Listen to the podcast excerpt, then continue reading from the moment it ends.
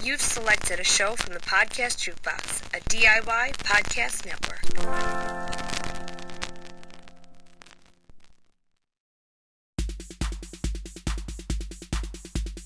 Welcome to Disability After Dark, the podcast feed shining a bright light on all things disability.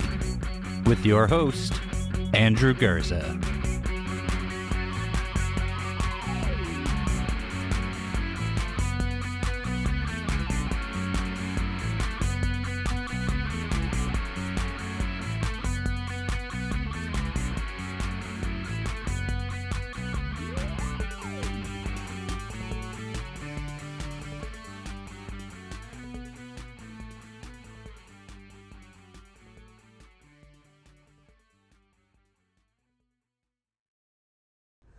This episode of Disability After Dark has been brought to you by Come As You Are.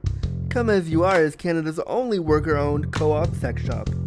Trans owned and operated, Come As You Are carefully reviews and curates their selection of sex toys, books, and DVDs. Now you can get 15% off your next purchase at comeasyouare.com using coupon code AFTER DARK. Hey there, Disability After Dark listeners, Andrew here. I want to tell you all about a really awesome deal that I got from my friends and new sponsors, Adam and Eve, the number one adult toy superstore. They reached out to me and they said, Andrew, we love Disability After Dark. We love your show. We love what you're doing. And we were wondering if you wanted to run some ads for us. And I was like, fuck yes, I do. But what are my awesome listeners going to get if I run ads for you? What are they going to get out of this? And they came back with a really fantastic deal that I want to share with you right now. I hope you're getting comfy, cozy, and crippled because this deal is pretty great. If you go to adameve.com, you can pick out almost any item in the store, almost any one item in the store for 50% off. That means you can get one dildo, one lube, and one thing of lingerie if you want for 50% off. And then, once you get that one item for half price, they throw in even more free stuff. Let me tell you all about it. Okay, so you got your one item at half price in your bag and you're ready to go, but guess what? This offer also includes 10 free items on top of that that other item. So you get one free item for penis havers, one free item for vulva havers, one free item for couples, and then you also get 6 free movies from the adameve.com website. You can get your favorite porn or an educational film. I love free movies. They're so awesome. This is such a great deal. And then on top of that, you also get free shipping. What could be better? This is such a great offer. So, to redeem this great offer, what you're going to do is you're going to go to adameve.com, you're going to go to checkout, and you're going to type in Dark Pod. That's D A R K P O D at checkout, and you're going to get one item, almost anything in the store, at 50% off. And then you're going to get those 10 free gifts absolutely free as part of your offer. This is such a great deal, and this is just for you, Disability After Dark listeners. And I hope you run over to adameve.com and take advantage of it right now. Content warning. The language, content, and discussion found within this episode of Disability After Dark will be explicit. Listener discretion advised. Hello, hello, friends. Welcome to the show, friends. Thank you so much for clicking on this brand new episode of Disability After Dark, the podcast shining a bright light on all things disability, or sometimes it's the podcast feed shining a bright light on all things disability. I am your disabled Dick Smith, Andrew Gurza. I am here to do all the things with you and shine a bright light on all the things, and that's what we're gonna do today. Let's get comfy, cozy, and crippled and get this show started, y'all. Not really sure why I said y'all again. It just kind of came out there, but let's get the show started. First things first, I need to give a shout out to the awesome people that help keep this show going via the Patreon, and they pledge their hard earned dollars to keep the lights shining on all things disability here at Disability After Dark. And the people, the person that I want to give a shout out today is my new friend that I am so excited to tell you about. Her name, we've been following each other on social media for a few years, and we actually are going to collaborate on some things together. Her name is Alexis Hillyard. She is somebody with a limb difference, and, and she's an amputee, and she runs a really cool YouTube channel out of Canada called Stump Kitchen, where she she sits down with disabled kids and disabled people and teaches them how to cook and makes a meal and does really cool stuff like that. So we have always wanted to support each other. And the other day she was like, "Let's jump on a call," and I I, I was throwing around some ideas for her and I to work together, and she was like, "Well, I want to support your work," so she put down five dollars to support Disability After Dark, and that means a whole lot to me, which means that she she and I are gonna build some episodes together on a new show we're gonna do all about food and disability. So that's coming soon. That that'll be coming soon to um, we're gonna do a whole new feed. We're gonna start a whole new show. We talked about it, but it's gonna come on this feed at some point. I'm gonna drop in an episode here and there so you can listen to it. But really excited about that. And she went to patreon.com slash disability after dark and pledged five dollars a month. If you want to do that and support the show, you can go to patreon.com slash disability after dark.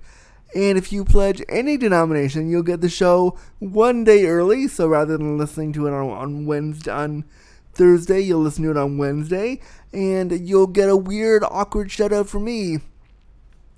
Kind of like the one I gave just there. Uh, maybe maybe more awkward, but you'll get a shout out from me and a thank you for for pledging. So if you want to do that, patreon.com slash disability after dark. I really appreciate all the support as this show is pretty much fully independently produced here in my bedroom. So it means a lot. Alright, but now let's get to today's show.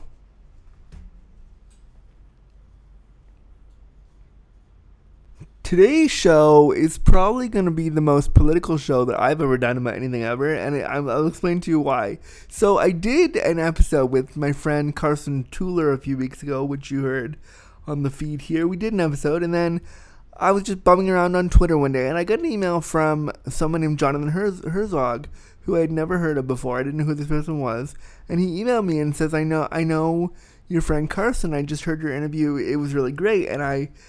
really admire what you're doing and I'd love to talk to you. He's like, I'm running for Congress and I want to be on your show. And I was like, holy fuck. I'm a little Canadian boy. I didn't ever think that I'd have somebody from Congress hitting me up to be on my show. What? He reached out to me and he said, I live with a. I grew up with a stutter and I have kind of invisible disabilities and I'd love to come on your show and talk about that. And I was like, okay, cool. So we sit down together and we get to talk talk about how Jonathan Herzog is running in New York, in the 10th district of New York. He's running for Congress on a platform of universal basic income. And I thought this was a great opportunity to sit down with him and talk about disability in American politics and his experiences with the stutter. We talk a little bit about his experiences um, kind of navigating whether or not he feels like he's disabled. And it was a really important conversation because I think it's really fun for me to sit down with people who are not in the same place I am and are not having the same journey I am when it comes to where they are and their understanding of their own experience of disability. And it was really interesting to sit down with um, Jonathan and talk about whether or not he felt like his his um, his vocal discon- discontinuity, as he calls it, is really considered a disability or not. And we kind of we kind of have that discussion, and then we talk about you know um, U.S. politics, and, and he kind of explains what Congress is to me because I'm in Canada, so our political system is vastly different. But what's not different in both these systems, in Canada and the U.S., is the need for, I believe, universal basic incomes. We also talk a lot about that. It was a really fun, important conversation, and one one that I never really thought I would do on this show, but I was really proud to have him on. And I was really honored when he asked me, when he slid into my DMs one day and just said, I want to be on your show. I'm running for Congress. I felt very official, and I felt it was like really cool that my little show that I make in my bedroom in Toronto is reaching people that are running for Congress. Wow! So like it was just really cool to have him on, and I'm excited to now to share my interview with future Congressman Jonathan Herzog right now on Disability After Dark. Amazing. Jonathan Herzog, hello. Hello. Hello. Thanks for having me. Thank you so much for coming on Disability After Dark. This was the most official DM that I've ever received in my inbox Oh goodness. for somebody wanting to come on a little show about sexuality and disability that I thought nobody would pay attention to or listen to, and then I get an email from a from somebody running for Congress. What the? F- I was like, oh, I literally had to be like, what is happening? What's going on? Um, hey, well, don't don't sell yourself short. I mean, as I was saying, congratulations and thank you, thank you for the work you're doing, and I mean, it's it's freaking awesome. I appreciate that. Why don't you, Jonathan Herzog, introduce yourself to the Disability After Dark audience and tell us who you are and what you do today? Totally. Um, well, I am Jonathan Herzog. I am running for Congress now in New York's 10th district, which is the west side of Manhattan and South Brooklyn. Um, it covers the neighborhood, so that is Hell's Kitchen and Chelsea and West Village and Greenwich Village. Um, and I am running um, in large part on um, a platform of a universal basic income, which in simple terms is a thousand bucks a month for each and every single one of us um, as a way of setting a new floor below which no one can fall. That's such a great idea.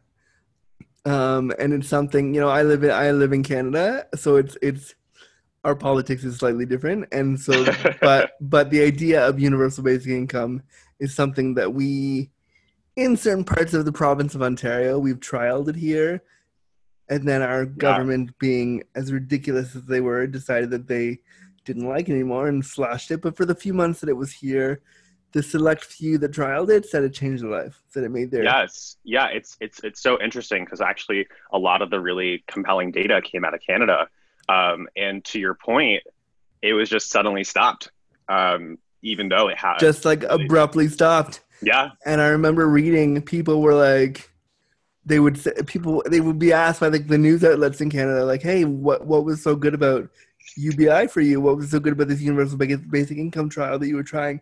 And they would say things like, oh, I'm disabled and I got to go have dinner with friends and I got to go have a life and I got to go feel like right, you know my money was had value and I got to go feel like I got to go do stuff, and it shows just how a little bit of forethought in this area can really change someone's life. And it's not just about the money; it's about what what can you what can that money do to somebody to give them a quality of life. yes. Oh gosh, you put it so so well. It is about everything but the money. Um, it's about, to your point, the freedom to do the work we want to do, live the lives we want to live, um, spend time with the people we want to spend time with. It's about like being fuller um, versions of ourselves, and I think this is so like tied to queerness and like um, you know the LGBT world in um, having the freedom to to be ourselves and not um, not conditional upon the love or approval or validation of anyone. Yeah, and I, I would I would also piggyback off that and say that it's also really connected to the disability community in that like thousand percent. give, giving them that thousand bucks a month or thirteen hundred bucks a month or whatever it ends up being allows for them to have basic needs met without worrying about oh my god I have to pick one need over the other. Yes, yes, making that that time money trade off, and yeah, I think it's it's so it's so human on so many levels because both um, the disability community and the LGBTQ community are so disproportionately overrepresented um, among uh, the poor, the hungry, the food insecure, the homeless, mentally ill, Yeah. um, and um, all the social ills that are like downstream really of poverty, which is just an absence of cash, not character, Yeah. um, are so disproportionately rep- represented um, in these communities. So Yeah. completely agree with you. I totally agree with you, and I also love that I didn't notice in the camera before, but you're wearing your own button, which I think is kind of adorable, and so I need you to. I'll email you after this. I need you to send me one of those so that I oh, can sure. also wear one, even though I'm in Canada and it's not doesn't really doesn't apply here, but I'll still wear one. I love Um, it. I love it. Let's jump into some of my questions that I have for you.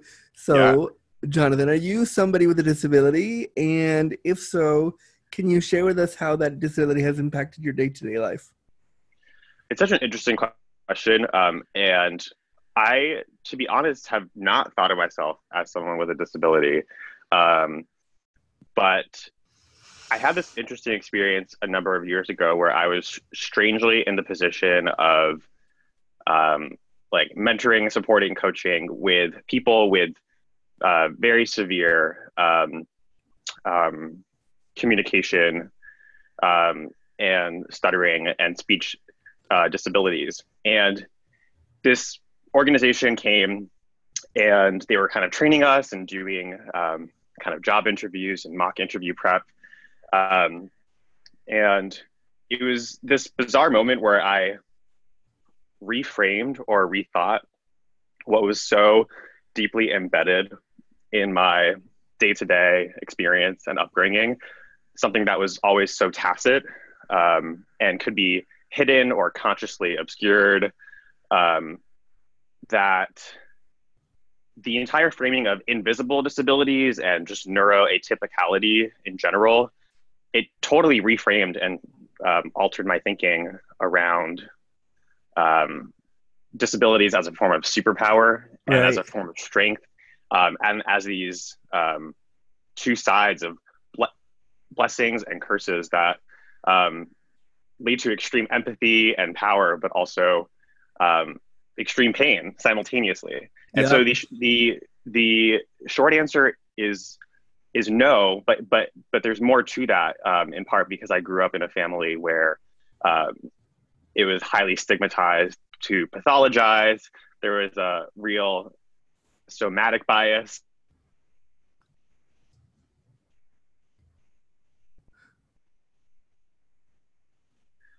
Overcoming and just kind of moving forward and things are phases and, and you know and so on and so forth.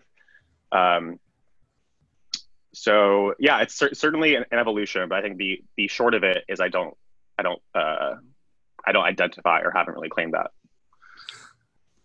There's a whole lot to unpack there because yeah there is. for me as like a markedly visibly disabled person given when you when you mentioned to me that you have a bit of a, a stutter my very first thought was oh yeah then then he's disabled i would i would. And maybe that's you know that shows the different points of our journey. I would have said oh yeah you're disabled and, and own that. But it's Right. interesting and i think it's also valid that you are maybe not there yet or maybe you'll never get there or maybe you're choosing not to. And i think it's important that people recognize that even if you have something that could be seen as a disability, it's okay that if you if you don't want to claim it that it's that it doesn't make it any less than, but it's a va- that it's a valid position to not have to not claim it as disability. Yeah, and I think this is what's so radical and incredible about the work you do is like leaning into and owning and accepting and loving and, and kind of reclaiming that space. Um, but I think maybe ironically to your point, I feel, you know, it it's all relative Yeah, and it feels a little bit disingenuous to to you know to kind of claim um, especially when it's such a mild, easily obscurable and hidden um, stutter. Okay, let's jump into that for a minute. I, my next question was going to be Can you share with us how your stutter impacted your views on queerness? But I want to change that question to ask you Can you share with me how your stutter impacted your views both on queerness and on disability? Yeah, um, another really, really apt um, and kind of searing question in so many ways because I think that verbal communication and oral communication um, is so deeply embedded and personal to me, but that intersects with being gay and the kind of queer experience. Um, Yeah. Like even the the idea of of gay voice and how I we uh, you know can can modulate how we present um, sometimes. I can't. I don't know. I don't know. I, I have no, there's no modulation there. I mean, so, I've tr- so I'll just speak for myself, but but, but so so at least in in in my experience um, and my kind of journey through through queerness has been um, again the kind of blessing and curse of feeling like I can, and maybe this is a delusion because outwardly I may obviously present as like, you know, who knows what to whomever. Um, but I know even in um, in interviews, for example, like if I'm going on on Fox News on, on live television, I can, I know deliberately and consciously. you feel like you have to like modulate that more, yeah. Yeah, yeah. And if I'm, you know, if I'm having, you know, a more casual like conversation with my more natural default tone of voice and intonation and cadence. Um, so like it, right now. Yeah. um, it is it is very different. And so um, I think having and growing up and having um, being so conscious and deliberate around speech um, because the way like a stutter presents is so variant and different. Um, go ahead, go ahead. Can you um, describe for me and like like I don't want to make you stutter, but I'm I'm curious like how does how did the stutter present for you? Yeah, and this is also interesting because we're looking at each other, but we're just doing audio, so it's all, it's also like an interesting. yeah, it's a very weird. Like no one can see what I'm seeing, but I but it, it does help that we are looking at each other to do this. Yeah. Yeah, yeah. Um, and so in terms of what it feels like, at least again in my experience, because it's so it's so variable of the like three million Americans who have it, which is like um, uh, so variable and you know different uh, experiences, manifestations. But in my experience, and actually this is quite an opportune moment. like you you've caught me at a very vulnerable time where I pulled a number of all nighters the past like week. Oh, nice. And so and so, so you're actually, just tired enough to make yourself stutter. well, so this is this is one of the um, uh, like trigger points and kind of weaknesses for me, where if I'm more tired, more exhausted, more spent, have used more like executive control and exerted myself, um, then I have less control over picking a different word or picking a different lead, like vowel or consonant, yeah. avoiding a certain term. Um, because it's just like it's a it's like a physiological thing where like there's a blockage there's there's a stammering um, and yeah i mean um, it, there's yeah this is definitely very vulnerable and challenging i apologize for being circuitous because it's the first time i've actually spoken really pretty openly about this. Oh well then thank you and do whatever makes you feel the most comfortable like don't feel like you have to perform about it, and then there's no need to feel that like feel whatever you need to feel. And we like, I was just curious for you how the stutter, how you felt it presented, and how th- yeah, and how then you tried to, or if you tried to mask it. Yes, so a thousand percent. Um, and I remember growing up and being in, you know, in high school in particular, um, where just you know a couple of examples that come to mind is like some of the simplest tasks like reading off of the smartboard uh, like you'll go around the class and you have to you know or just say your name or introduce yourself.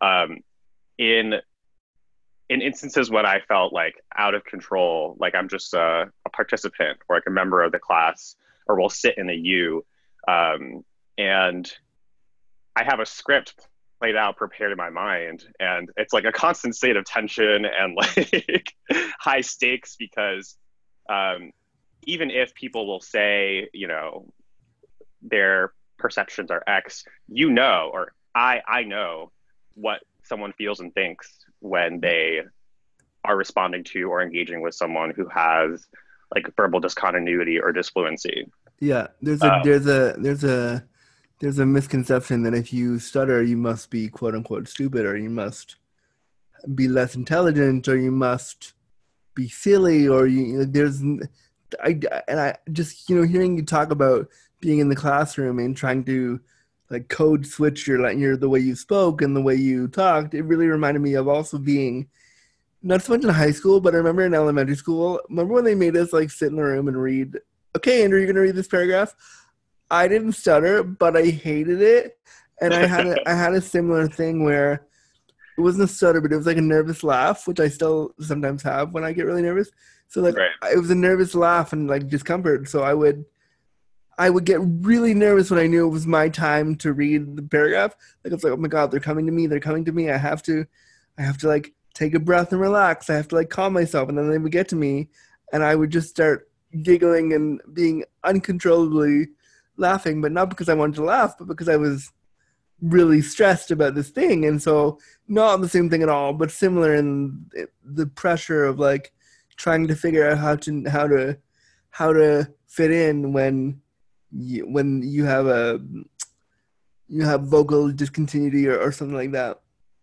Yeah, no, a thousand percent. And I think it's it's so interesting because how it manifests and presents in people differently. And so there's a lot of common anecdotes and stories around people who are singers or performers, and like um, they may stutter very severely in like speech, but then when they sing, it's like totally fluent. And so my version of this, because I certainly cannot sing for the life of me, um, is in like public speaking, public communication.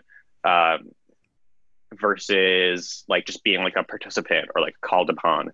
And it's like strange and kind of counterintuitive because public speaking is sort of usually the thing that um, maybe like induces anxiety or stress or, or whatnot. But for me, having that sense of control and like being able to commandeer space and like be um, uh, yeah, just kind of be in control of the narrative, the pace, the cadence. Um, that gives me great fluency. But when I kind of revert back to the, um, you know, um, kind of tiny little scared version of myself, um, is when in, in those times when I feel I have no control or feel um, sort of, um, yeah, just like a par- participant as opposed to um, kind of leading that space. But- right. So in when you're in queer spaces, like when when if you go to like a gay bar in the village or something, does that because I am also very confident when I'm up there giving a presentation or a talk or when I'm hosting my award nominated podcast, this one that you're listening to right now. Uh, but like when I you know when I'm doing that, I know how to be in on the front row and do my job. But when I go to like a queer event where you know there are a bunch of other queer people that don't understand my disability or I don't know how to interact with, or I'm I'm shy around because I don't look like that, I I will get that nervous laughter and that giggle again. Do you feel a a sense of nervousness where you would want to stutter when you're in those spaces, or not so much? it's it's super interesting. I don't know. It's like hard for me to even um, think about like the idea of like queer spaces and like uh, like uh, that's that's like a, a challenge unto its own. Um, but I think really the way it has intersected with like queerness and gay identity and like my kind of gay experience um, has been more with like my own gay voice and my own kind of modulation. Like I think like in gay queer spaces um, to the extent those ex- really exist yeah i think it's it's more just like the the control and the the kind of variance in my voice and how i present myself and um, that's kind of that's more the way i've thought about it maybe and experienced it Okay. Awesome. Um, you also mentioned to me in your questionnaire that you grew up in a conservative home as a queer person with, and I wrote this down, but you've kind of challenged me on that already. I said, as a queer person with invisible disabilities, I will change that. I'll say, as a queer person living with a mild stutter. I mean either way Um, okay. So, in, in my head, you're a person living with invisible disabilities, but I want to respect whatever you. no no i don't i don't have any particular claim to it i just i don't know what's you know kosher okay. I would think that you live with a with an invisible disability, or sometimes a not so invisible disability, because the the stutter sometimes is exacerbated. Um, so can you share with me what it was like to grow up with a stutter in a conservative home as a queer person? Totally. Um, Yes. So I grew up in a conservative immigrant home um, where um, sort of silence was the de facto kind of model of operation. Um, and definitely had, you know, very conservative parents. And um, yeah, coming out and, you know, was a very drawn out, painful, laborious like process. Um, and um, yeah, I think the sense of overcoming um, and just like fighting those kind of daily battles, both you know being closeted and then also feeling like basics of communication and speech were so deliberate and laborious and just um, really taxing, uh, both right. in like presentation and code switching, being gay and being closeted, but also the code switching and presentation around um, speech. Um, it just meant that, um, again, the kind of blessing and the curse of this um, was I over invested and hyper invested in things that could reap um, sort of validation and kind of freedom. Um, so an example so that of that would would be like education, and so I um, invested very, very, very heavily. I spent basically all my time just doing school, um, and um, to uh, a very insane degree, and like graduating first in my class at Harvard in three years, and then going straight to business. Wow, that's awesome! Like a level of like of obsessiveness and just like um, hyper control over this one thing that I could be um, good at, even exceptional at. Um, and um, part of the, you know, the, the goal of this campaign and this whole kind of movement, especially for, for universal basic income, um, is, is, is so deep, deeply, intimately tied to my own experience and this sense of like, um, this should not be so impossible. Like being able to feel free and yourself and um, kind of un unshackled by like the expectations and like thoughts of, of others um, and conforming um, should not be so impossible and so unbearable. Um, it should just be the the default. It should be the um, standard. Yeah, yeah, completely. Yeah. So you just so that I can kind of wrap up what because you said a lot there. So you like you felt like you had to, you felt like education was your way to mask freedom. Yeah. Yeah. But also it was the way to like, if you could do that, you wouldn't have to focus on the stutter. You wouldn't have to focus on the queerness. You wouldn't have to focus on all those pieces. Right. It's like it. It was this this thing that um, I could control um, in a way, and there's like some like you know some empirical and anecdotal like research and work on this now the like best little boy in the world hypothesis around like younger gay men in particular and the hyper investment in like very specific domains of extrinsic external validation like whether that's um, like uh, athletics or sports or, or school or professional like tracked career paths um, um, but I think that was like especially so in the in the type of um, home that I grew up in, um, and also having the sense of you know being underestimated and that that that very very kind of boulder on your shoulder type um, mentality that kind of permeated throughout. So was the idea of having a stutter in your home? Would I, I'm guessing that wasn't that wasn't accepted. Like it, you were supposed to to not have that?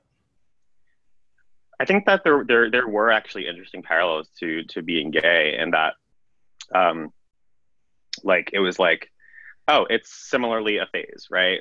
You know, oh, you're just you're just tired, or or you know what what have you, um, and so like all the sort of phases of like denial and you know and so on and so forth. But I think it it, it definitely was thought of and treated similar to um, you know, this is this, this is not a thing. It's like just in your mind. so this, yeah, it's very similar to to your coming out experience. Then, like you're not really queer. You're just right, right. It's a phase you're having.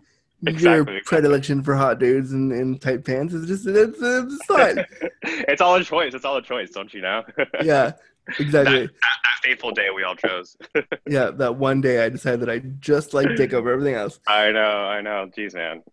Right? Exactly. Um, okay, so I am Canadian, so I know that you're running for Congress, and I kind of know what it is, but I don't know a lot about it. Um, which is, and I first of all, you're running for Congress, which is like, I know that's a big fucking deal. So congrats on that. Like, holy shitballs. Yeah. Um, Holy shit balls, indeed. Can you tell me more, a little bit abo- more about your run for Congress specifically, and how you think disability is treated in American politics? Totally. Um, so most recently, um, I kind of dropped everything and moved out to Iowa to build Andrew Yang's campaign out there, um, who ran for for president um, on a universal basic income, and that was my first foray as a formerly fairly politically homeless, disengaged um, person, um, and that just activated this deep sense of, of urgency in me. And what Congress means is there are uh, basically 435 representatives for districts across the country in the United States, within the 50 states. And in New York, there are 730, um, 750,000 people who live on the west side of Manhattan and South Brooklyn, in my case. Um, and on a federal level, um, in the federal government in DC, um, there's like two houses that or there's there's a house in the Senate, and every two years, someone is elected to represent these districts. Uh, this clustering of three quarters of a million people, in my case, in New York, um, to represent their interests in the federal government in DC. Um, so that's what I'm doing and running for, um, in large part because the issues we're talking about, um, whether that be like disability rights, LGBT equality, um, the automation of, of labor, and passing like a universal basic income or universal healthcare, this is all stuff that can really um, mainly be done at a federal level um, because of the way the American government is kind of set up. It's a Um, shit and- show. It's a shit show. But yeah, um, yeah, no, I, I, I don't disagree. um, and then in terms of how it plays into politics, I think you'd mentioned um, Joe Biden. He's kind of one of the most um, top mind examples, at least in recent memory, of um, having a stutter or like verbal discontinuity. in Stammering, yeah, yeah. space. yeah, yeah, yeah. And I was rereading. There was a John Hendrickson piece um, in the Atlantic, um, and he he put it really well. He said, "Stuttering feels like a series of betrayals," um, and I think that is just so apt. And I think for me, even on a on a on a on a broader scale, like my my upbringing, my childhood felt like a series of betrayals in, in many ways. wow, Um, that's deep. but but I think that that's uh, just a really like accurate description of um, it's it's all it's you know or there's kind of this like iceberg model of it where you know 80% of it is kind of below the surface and within the person and intrapersonal um, and then you might see like um, an external manifestation in like a blocking or like a weird mouth movement or um, like a repeating of a certain you know vowel or letter or part of a word. But um, 80% of the action is happening kind of behind the scenes. Um, It's like so- the it's like that swan analogy where like the swan is beautiful, everyone is great up top, and then underneath the legs are doing all the work to keep things moving. right it's like barely trying to stay afloat yeah, yeah um, but again i think that's just on the kind of superficial level of politicians and politics but um, i mean disability is certainly short-shrifted and underinvested and um, um, i mean all the all the areas we've talked about you know like one in three people with, dis- with a disability in the united states either can't meet their basic healthcare needs or can't afford them um, and so you know politicians uh, you know themselves are um, just a tiny fraction of the like real harm and real need um, that is so pervasive Yeah, totally. And I, I think that the American poli- political system really needs to do like all the every system, not just America, but especially America right now, needs to do a lot more to serve the disability community. Um, and I think that they they could just do so much more, and they're not doing enough. I think, especially, I mean, we're recording this during the Corona times. Oh yeah, calling them that because that's what they are. Um, and so we're seeing that disparity, those disparities, so much more now. absolutely. And and and that's that's the reality of natural disasters, of war, of cataclysmic tectonic events like this pandemic, where the people who are hurt the most and most vulnerable um, are the people who are already disenfranchised, the poor, people of color, people with disabilities. Um, it just exacerbates and accelerates um, the inequities um, that are structural, and they just get even shown, uh, you know, further for for kind of what they are. Yeah. Um, When yeah, people are literally dying. Literally, I mean, that's literally what's happening right now. But um, but so other than what we've kind of already talked about, what do you think more needs to be done when it comes to disability in, in American politics? Like what? And we've kind of touched on some stuff already, but what what else do you think we need to be doing that we're not doing for disabled people? Yeah, I think um, you know Andrew had kind of um, brought to the fore and kind of spoken openly um, about his son with with autism um, and uh, the need to fully fund and invest in not just universal rights of citizenship like a basic income and healthcare and public financing of elections and um, to make the government more responsive in itself, but like specifically um, investing and responding to the needs of disabled people because I just love the way um, um, we were able to, or he, he was able to reframe it, and that you've you know really done as well, which is it's a superpower, um, and especially in times like these, um, um, I think someone put it as like we need people and minds that are highly neuroatypical, like able to work against the grain, able to um, go counter narrative, counter cyclical, and innovate and create. And what people with disabilities do every day, day in, day out, by sheer kind of necessity, is create and innovate and find new paths and new solutions um, because they have no choice. Yeah, I agree with you. Like I, I totally agree with you there. I also think it's interesting that both, you know, you've you mentioned it a couple times in this interview. You've said that disability is a superpower. A lot of disability activists would hear what you and the, anybody who's a disability activist listening right now might be like, "Oh no, like okay." And I, I, I'm curious, like, because that language is that language is very tenuous in that when people say superpower, they think they mean they think the person means like overcoming and you have to like overcome and do all these amazing feats just to get by but what you're saying is what you're saying is i think and correct me if i'm wrong disability is like uh, it's a superpower in that you can use your skills as a disabled person to create change and to move things along because you're a disabled person and because you're disabled you know how to do certain things differently and we should we should be uplifting those skills One thousand percent. Um, and and it goes even beyond just you know oh this is value additive and it's it's increasingly necessary because we're we're going through a time more generally where uh, the institutions and systems of decades that we've taken for granted,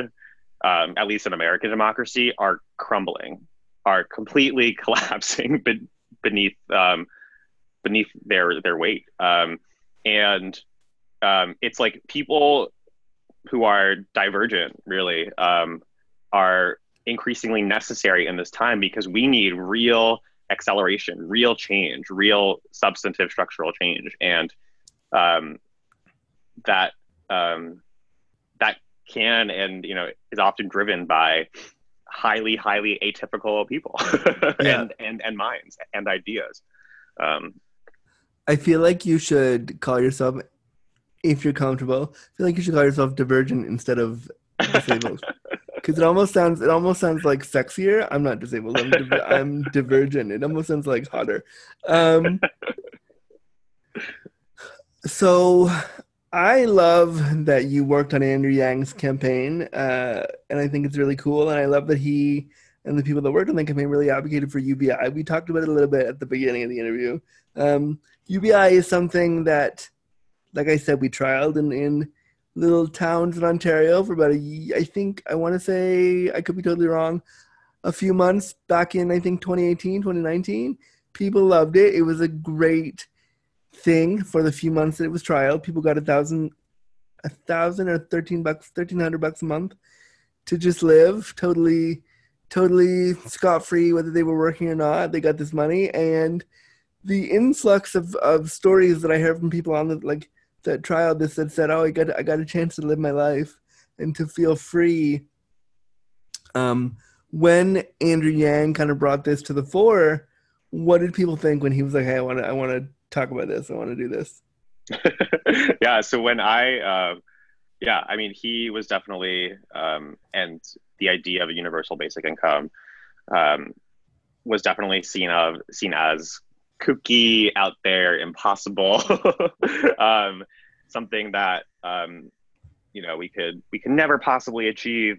Um, and the strange, tragic reality now is that what seems politically impossible can become the inevitable in times of crisis, um, where now you have people from AOC to members of the Trump administration, from um, uh, Rashida Tlaib and Adam Schiff to Justin Amash and Mitt Romney, from all walks of life, because the urgency and the need and the crisis is such that in the United States, 10 million people have now filed um, for unemployment. And wow, that, it was 6.6 million the other day. It's 10 million now. That that like barely scratches the surface because these are just like the reported data that we know of. Yeah. And like the the the need and the suffering is is so great that um, the ideas that are out there, the ideas that have bubbled up enough to the mainstream consciousness in time, suddenly can be brought to the table.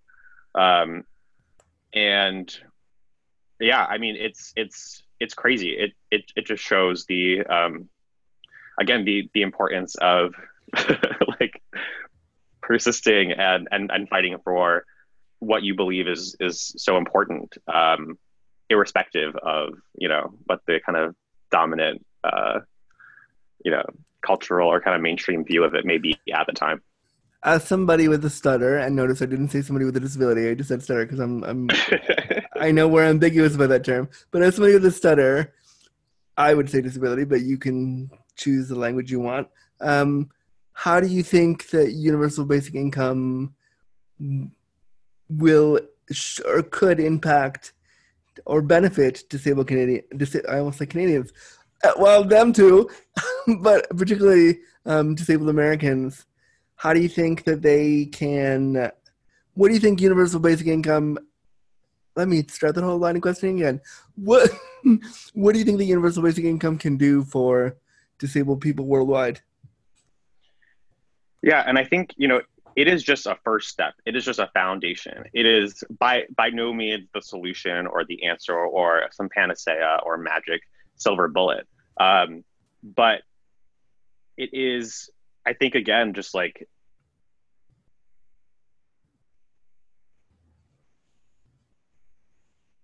um, but to have um, the the the empowerment of of agency and of like um, if you want to start your business or start your podcast or um, you know be like pursue your passion and interest um, or um, you know take take care of yourself or take care of, of others around you. Like so much um, of the the uncompensated unrecognized work done right now in society is all the caretaking work all the work that is nurturing and coaching and teaching and giving and you know this the most important work that keeps you know our society together and is going to become increasingly more important as we automate away more and more of the most common jobs.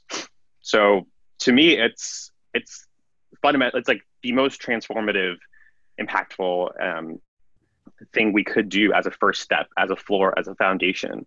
Um, and um, that is especially so for um, the most vulnerable, the most disenfranchised, um, and in the disability community in particular. I mean, I think in terms of the disability community, it also says a lot about if if if UBI becomes the standard, it says a lot about we give a shit about you, disabled yeah. community. Like we care that you exist, and we care enough to make sure that regardless of your of your workability in this fucked up yeah. capitalist world we live in, we're going to make sure that you can put food on your own table if you wanted to.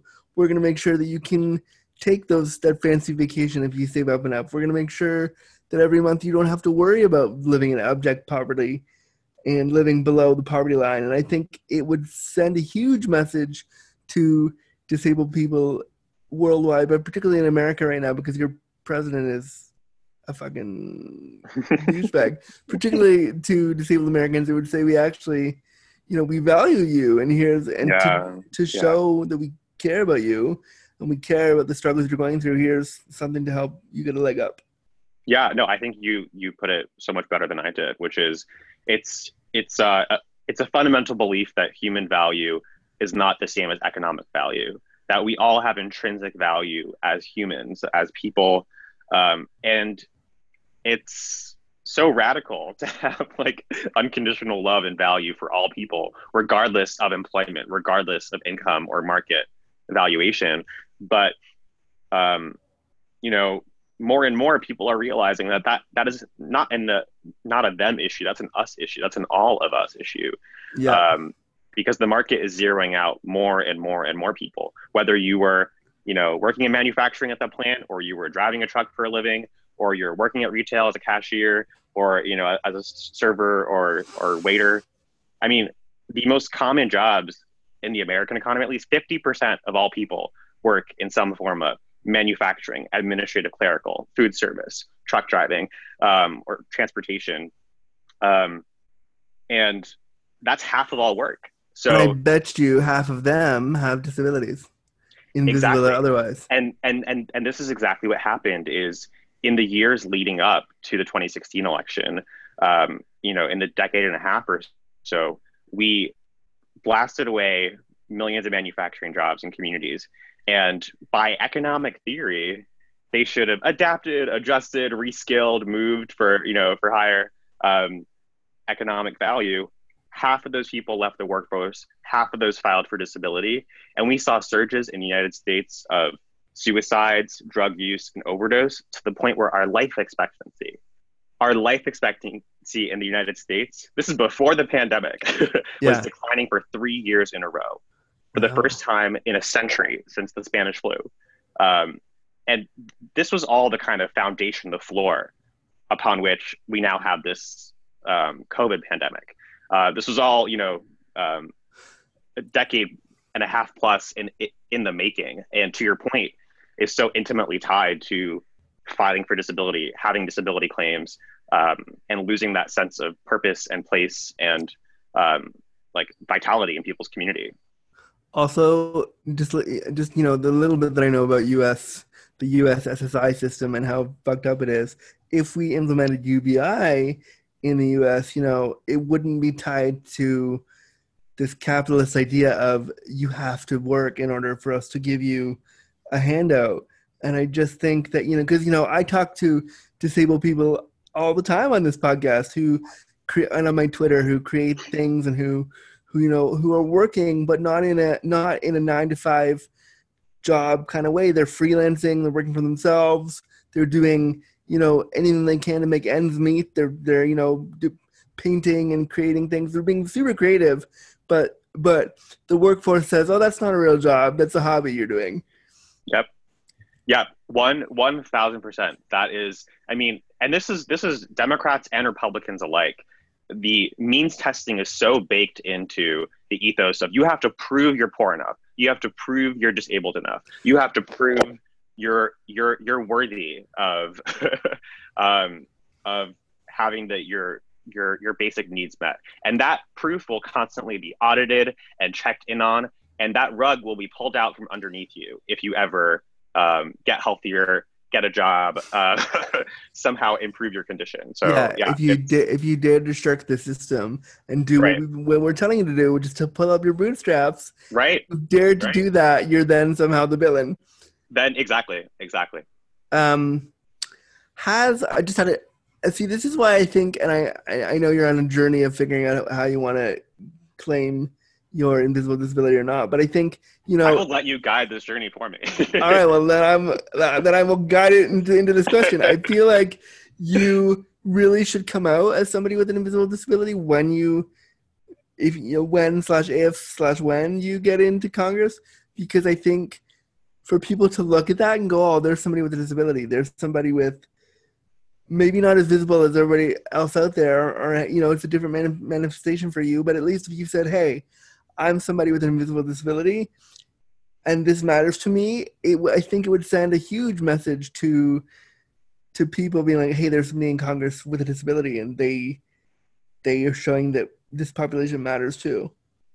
Yeah i i love it. I so appreciate it. Um it's you know a lot of it you know thanks to uh you know the courage and like you know of, of, of you and, and so many you know so many others um but i love it. And if and if it has your your check of approval then i'm like cool great. I mean it's checked it's stamped i approve. Um did no because disability is something you're kind of still like working through and getting Yeah, comfortable with. So i had a question for you. Is there do you have any questions about disability you want to ask me that i can t- talk to you about? Oh wow. Okay um i did not write this down i was like i'm gonna ask you No. now No, that's that's that's totally fair. I I love it. Um, I guess I'm curious because you know, there there definitely is, there are different like mantras and communities and perspectives and takes on it, and you have a very distinctive one. I'm like, what was your evolution and process, and like, um, what led you to have you know your your certainty and how did you land on where you are now? Oh, I have. I let me be very clear. I have no certainty. I'm. I. am- I. I. You know, becoming, making myself a public figure was not a choice. It was I need to make money, and this is. right, I right, know how to do this, and so I guess this is what I'll do. It was not right. something that I, I was like, I'm gonna be a star. I mean, tr- I mean, I am queer, and I do like the spotlight, and I like uh, attention. So I mean, it was sort of already baked right in there, but it wasn't something like my evolution of disability politics is still happening. And yeah, yeah. depending on the situation that I'm in, and depending on the room I'm in, and depending on who I'm talking to, it changes and shifts and sways and moves. And so I don't think that it, that I'm always right, and I don't think that I'm always like on the right side of disability politics or the wrong side. I'm just Right. I go with wherever it is, depending on who I'm talking to. And I think that's something that Mhm. I think people that come into disability politics need to remember is that like or or try to imbue disability into their politics. It really depends on the context of where you are. Who are you Mhm. with? What are you talking about? What community are you talking to? Because something that I find appropriate, somebody else might say, "Oh no, I don't like that. That doesn't work for me." Mhm. here's why. And I think people, when they talk about disabled people and the disabled experience, they get stuck with very particular types of language they, they've been told that is appropriate to use. Mhm. So in right, right, right, disability politics, the language that we are told is appropriate is person with disabilities. right, right. And I would say that's very nice, and you can use that if you choose to. And if somebody came up to me and said that's how I want to be re- referred to, I wouldn't stop them. But I think Right. I think all the politicians should say, you know, all the people that are that are talking about disability in their politics should ask, how do you want me to refer to this? hmm How would you like me to talk about this? What is the language you want me to use? Right. for right. you and then it's then it's a sign of respect it says oh you give a shit about where i am in my disability journey enough to ask me just like we're doing with trans and non-binary and those communities we're saying hey what are your pronouns we should also be saying hey like what is what is your disability identifier and when i talk about you in congress today what language should i use and when i talk about you know what i what should i say and i think asking those questions from a, political standpoint would change the game, particularly in America, because it would say that these different communities that make up disability in America and the world, but particularly America because that's where you are, it would say that you give a shit about us and you give a shit about that each disability community may have a different view. Right, right. Yeah. So on the whole, would you say that, um, for instance, that that split between person with disability versus disabled, like, would you say um, one is more representative, or like if you did like a random sample, like of the disabled community, um, like which do you think would would hold more water um, outside of the like bullshit of politics? I mean, I think it really depends on the person. I can't say because Right. each, each person, like I personally, and my listeners know this, I like to be called a queer cripple when I'm with Right. people that really know me and know my experience. I Right. like queer cripple, and somebody, if I said, "Hey, cripple" to another disabled person, they might freak the fuck out. so like, but at the same time, you know, there's a there's a movie on Netflix right now called Crip Camp. So like, it really depends on who you're talking to, and it depends on like, you know. So I don't think we can choose one or the other. I think before we talk about disability in any context, we have to stop and consider who's in the room. We have to consider who we're talking to and pick pick a language that is universal for everybody in that moment. But I think I think it's okay to say disabled person for me personally, but that it again depends on who you're who you're in the room with. Totally. Yeah. Makes sense. Um, is there anything any other burning disability questions that you were like, I want to, I need to know this now? Oh, I don't know. I mean, there's so many, but I'm like curious about your shirt too. What my it? shirt says my shirt is from my friend whose name I'm blanking on, but Hannah Sawyer is her name, and the shirt says "This body is worthy," I love it. and she created the shirt to talk about different bodies and like fat bodies Yeah. and queer bodies and bodies Yeah. of color and then disabled Yeah. bodies and she's disabled and she's great and I highly recommend that everybody go get a shirt from thisbodyisworthy.com. I love it. I love it. Um, Great. this was a great interview, and thank you for schooling me on U.S. politics a little bit. And thanks for coming to talk about your your. I was gonna say invisible disability, but I'm gonna say your stutter and how that impacted your experience because I think that's something we don't talk about enough, and I don't think we talk enough about invisible disabilities and the, the struggles of code switching and trying to navigate that. So thank you for sharing that story. Well, thank thank you really. Thank you for your your leadership and courage on this. Um, and thanks for your patience and generosity with me in my um, again, this is very like new to me. Um, very new to discussing openly because it was so heavily stigmatized and so beyond the pale of you know of conversation. Um, and so it's definitely just the first step. Um, and so appreciate you for uh, for taking me through that journey. I'm so one. happy. I'm so happy that I could do that, and, and I don't like. I think also just to end to put a nice button on it. I think it's okay that it's new. I think I think Yeah, also that it's okay that you might have questions, and I think it's okay that you might be uncomfortable. I think I would recommend as like a as like someone who's kind of been in the disability space a bit longer. I would recommend that you sit with the discomfort, like feel that out, because I think that discomfort is important.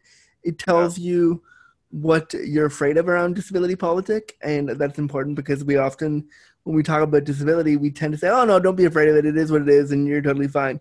But that Right. fear, that that discomfort you're feeling, I think Yeah. is important to navigate. totally, absolutely.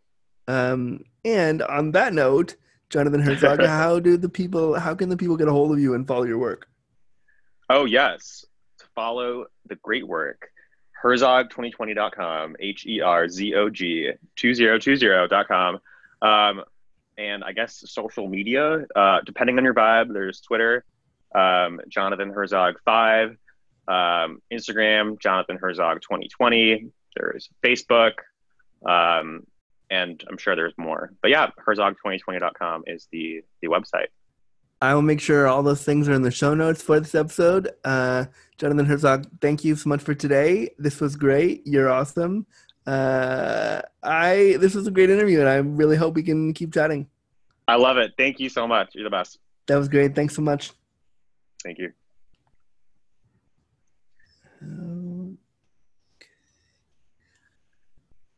All right, friends, this has been another edition of Disability After Dark, the podcast feed shining a bright light on all things disability. I'm, of course, your number one career cripple and your disabled Dick Smith host, Andrew Gurza.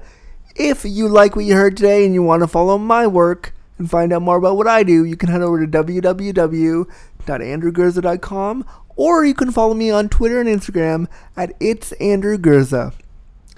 If you want to follow the podcast directly, you can head over to Twitter and punch in disaftdarkpod and follow us there. If you want to contact the show with a show idea, a guest idea, a comment, or complaint, you can head over to your email and email us at disabilityafterdark at gmail.com. Thanks so much for listening to this latest edition of Disability After Dark, and we'll be here to shine a bright light on more things really soon. Thanks, everybody.